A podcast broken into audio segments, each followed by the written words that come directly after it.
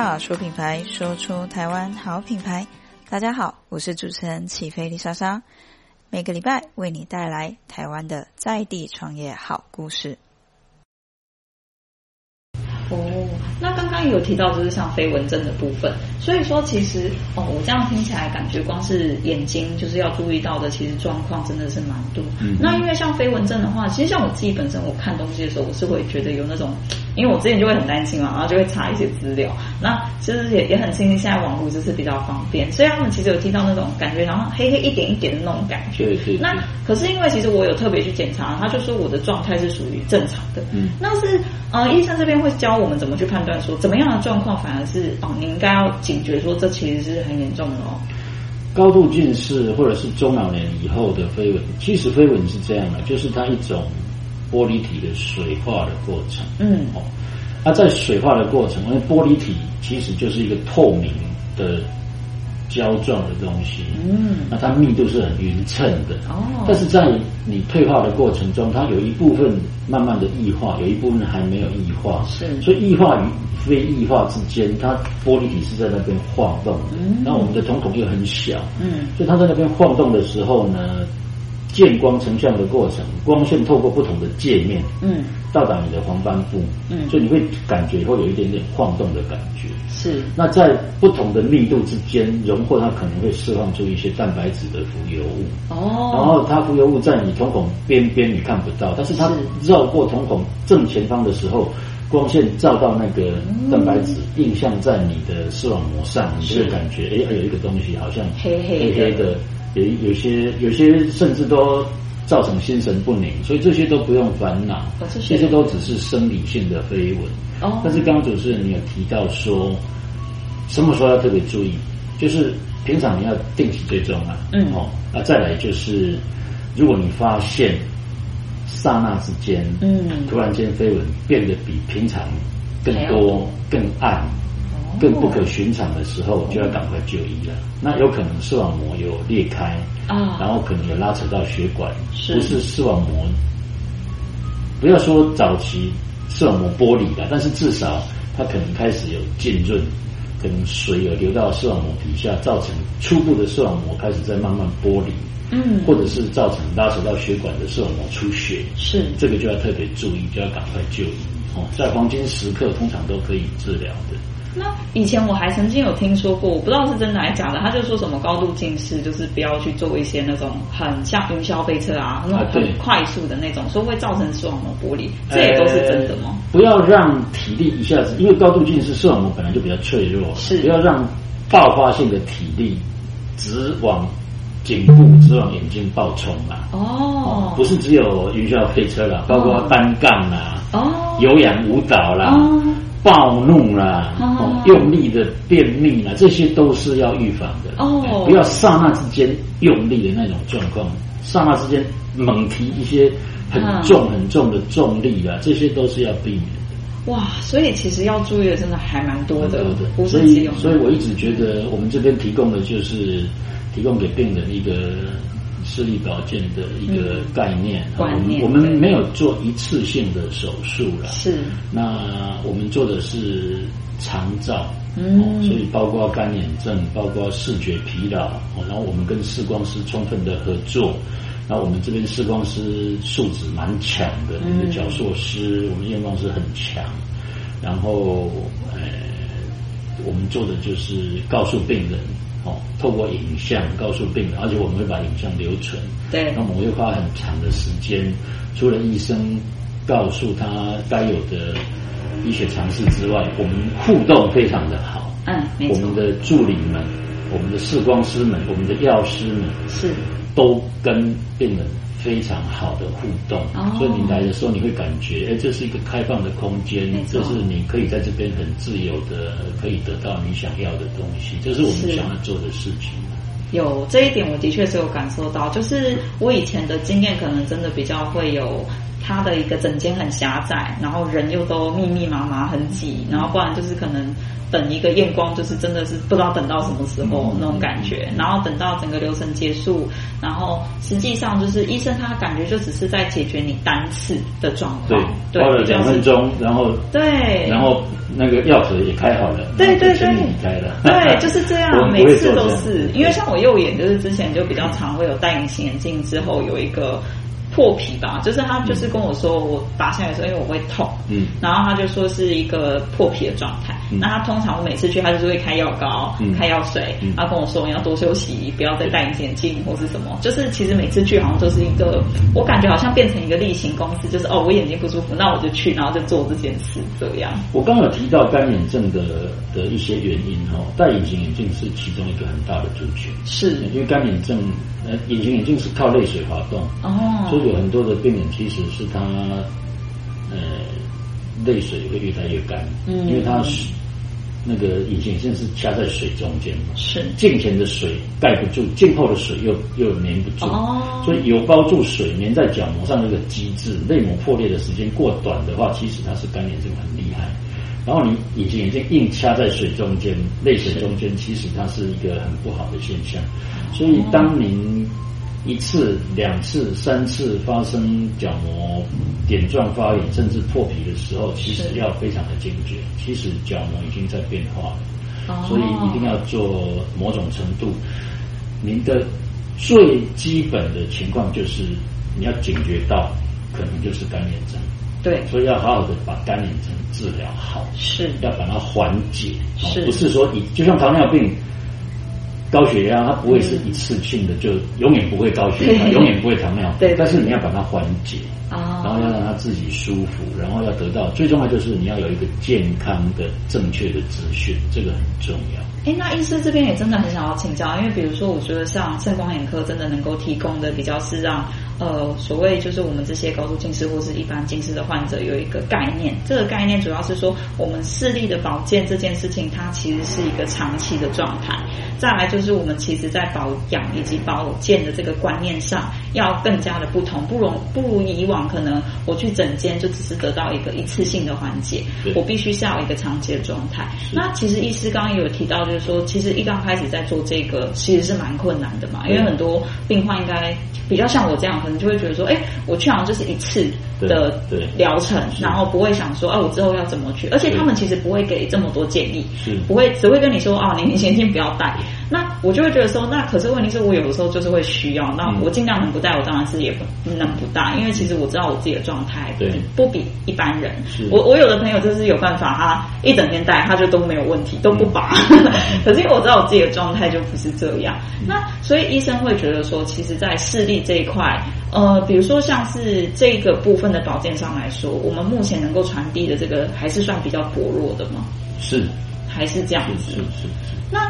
一般来说，他们到底要怎么样去透过这样的一个，他们就是要多来诊间，那不就刚好也要运气好，遇到像医师这样，就是你很愿意细心去跟他们讲，不然一般的诊间，我觉得很难有这样的状态。第一个就是我我一直营造一个观念，就是助理的，哦、我们的助理、我们的验光师、我们的药师、我们的护理师、我们的营养师都会很热心的，就跟你像形同兄弟姐妹这样子在诊间互动，所以这个很重要。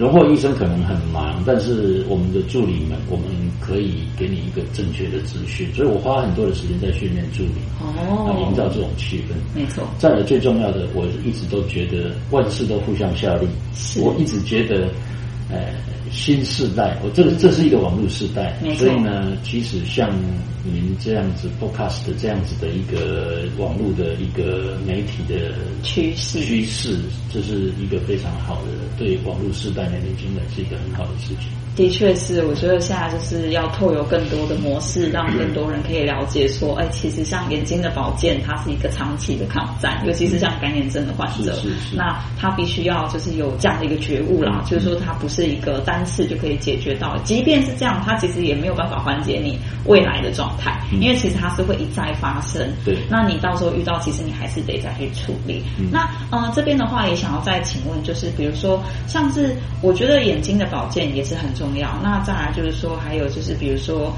像可能未来啊，就是我们自己本身除了就是呃定期的做眼睛的一个回诊。这样以外，那还有什么是我们平常就是清洁上的做好？那还有什么是我们平常可以去做到的吗？我我觉得正确的护眼观念非常的重要。嗯，是，尤其是对干干眼症、三 C 视觉症候群哦，环境的因素，三 C 确实是对眼睛是一个非常不好的伤害，伤害哦。呃，越远的东西当然越好，电视比电脑好，电脑比手机好啊、哦。是。那在平常在室内，真的灯光一定要全开了。灯光啊，因为因为就像我刚刚讲的，你眼睛闭近的时候，瞳孔已经变大了，这暗示瞳孔更大。是。那个蓝光的曝光量蛮大的。嗯。然后呢，我觉得多清洁多热敷，嗯，有很多的女生。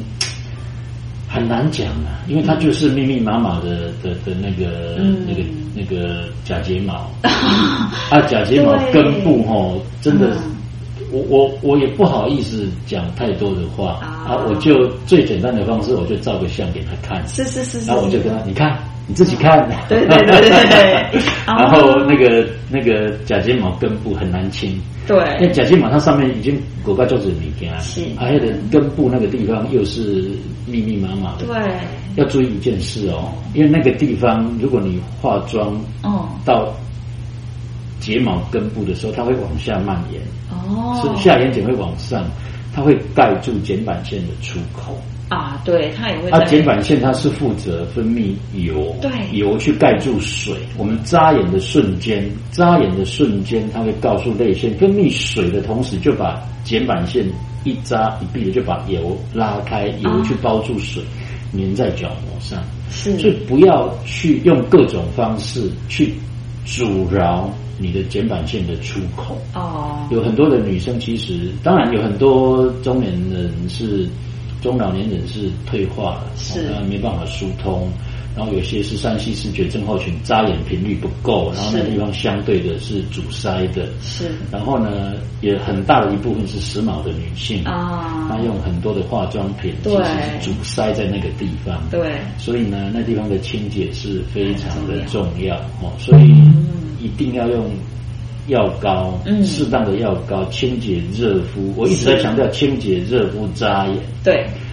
然后卸妆要卸干净，卸妆。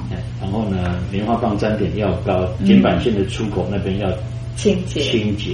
啊。一个很严重的问题就是说，那个地方动眼神经很强，我们的扎眼的瞬间，其实那地方动能很强，是。温度略高，是。那个地方很容易有螨虫啊。对，我刚好看到图片，螨虫会侵。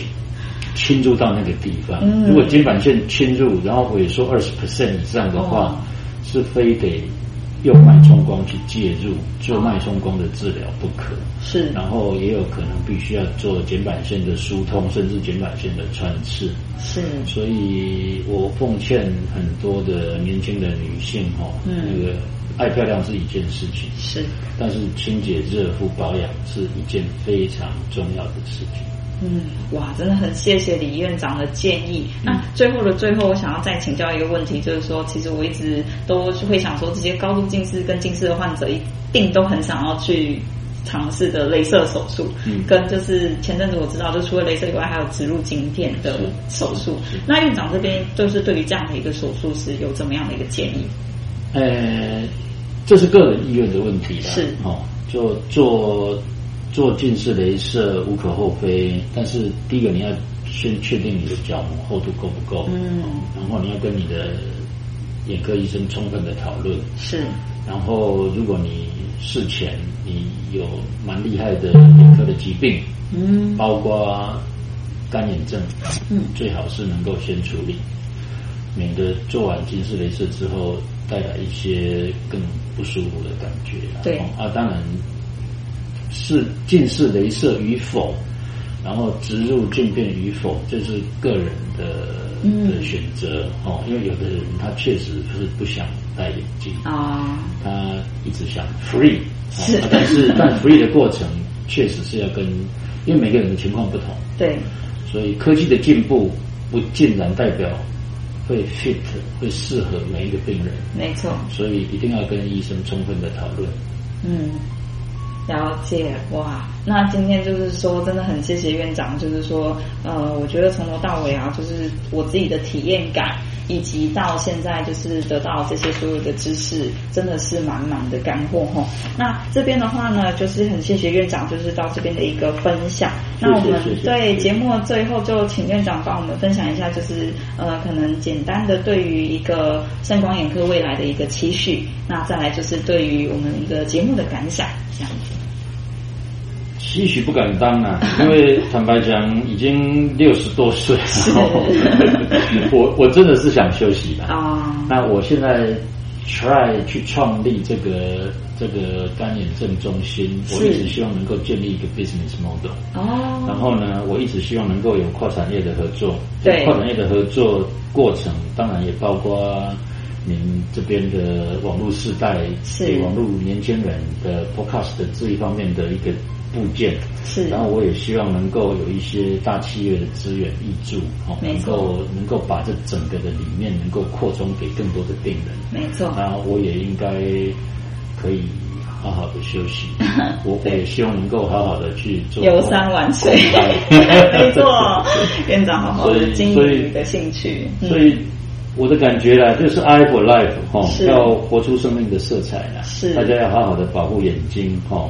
嗯，你有 beautiful eye，你才有 wonderful life。没错，哦，这，这个是很重要的事情。好，那我们真的很谢谢，就是圣光眼科的李院长帮我们到现在节目的一个分享。那我们节目也就到这边，就是跟各位听众们说一声再见喽。谢谢，谢谢，谢谢的聆听，谢谢。谢谢你今天的收听，我是主持人起飞丽莎莎。喜欢我们的频道，请关注我们哦。每周为你带来一则台湾的在地创业好故事。